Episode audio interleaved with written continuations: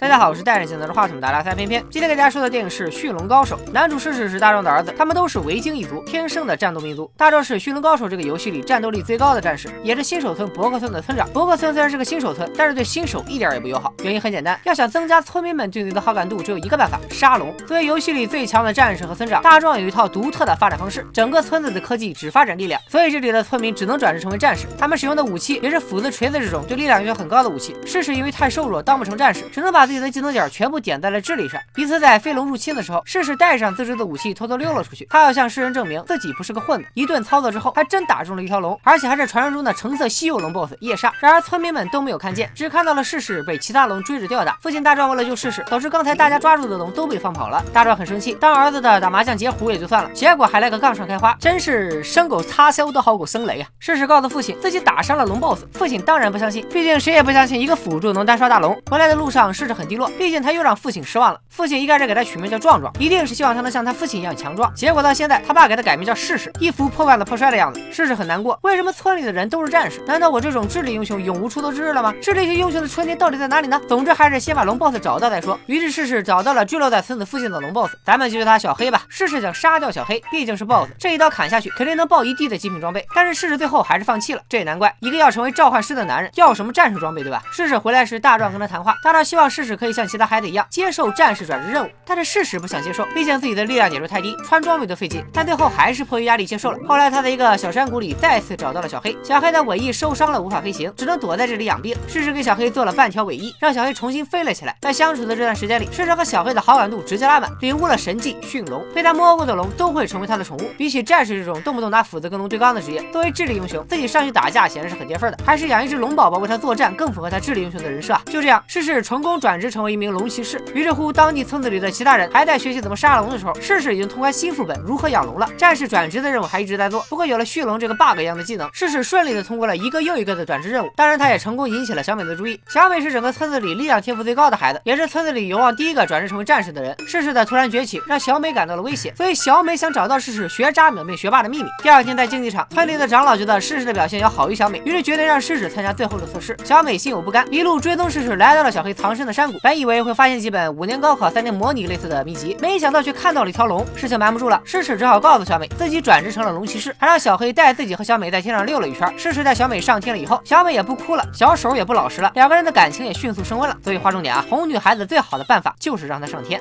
飞着飞着，一男一女一龙居然发现了龙族的巢穴，还发现了巢穴深处的巨龙 BOSS。原来这些龙之所以攻击人类抢食物，都是为了给巨龙 BOSS 进贡。一行人有惊无险的逃了出来。此时小美和世世产生了争执，小美觉得应该把巢穴的事情告诉村民，世世觉得应该再等等，毕竟其他人没有主角光环，组队来杀巨龙 BOSS 多半得变成经验宝宝。第二天，世世的转职测试开始了。面对恶龙，世世扔掉了全身的装备，他是智力英雄，用不惯力量型装备，毕竟竞技场里全是长剑、斧子、匕首啥的，连个法杖都没有，只能空手展现自己龙骑士的能力。这种态度自然让大壮愤怒了。老子是整个游戏里的第一战士，你可倒好，转职当了龙骑士，不杀龙也就算了，你还想把他们养起来？大壮的怒火也激怒了竞技场里的龙，驯龙技能失效了，龙开始攻击试试。千钧一发之际，小黑出现救下了试试，却也被大壮抓住。试试向大壮求情，说落了巨龙 BOSS 的事情，这下可好，大壮不仅没放掉小黑，还要组队一起去杀 BOSS。心疼试试，有时候你永远不知道明天和猪队友哪个先来。试试一想，这也不行啊，这群人去打 BOSS 还不得被团灭了？于是他让自己的小伙伴们都转职成了龙骑士，准备去帮助村民。看到这里，便会发现龙骑士才是村子里的亲儿子职业。虽然龙骑士的技能很 bug，但是转职龙骑士很简单，你只需要摸一摸龙的脑袋就可以了。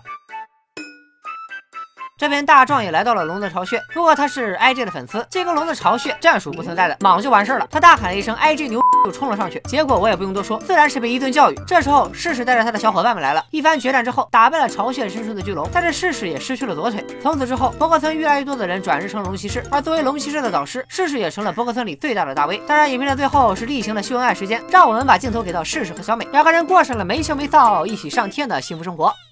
作为一部二零一零年的电影，《驯龙高手》依然算的是好莱坞动画的经典案例。它的特效方面，就算放到今天，也不会觉得过时。画面细节饱满，质感通透，层次分明。整部电影剧情简单，但依旧带有好莱坞动画惯有的不破不立、追寻梦想、坚持自我的核心价值观，是永恒的青春母题。换句话说，《驯龙高手》就是一部把高中换成新手村，把理想换成驯龙的青春片。它也验证了一句名言：学好数理化，走遍天下都不怕。只要你潜心钻研工程动力学，小龙任你摸，大龙随你打，村民哈哈哈，老爸乐开花。来，大家一起去蓝翔学技术吧！咱们下期再见。拜了个拜。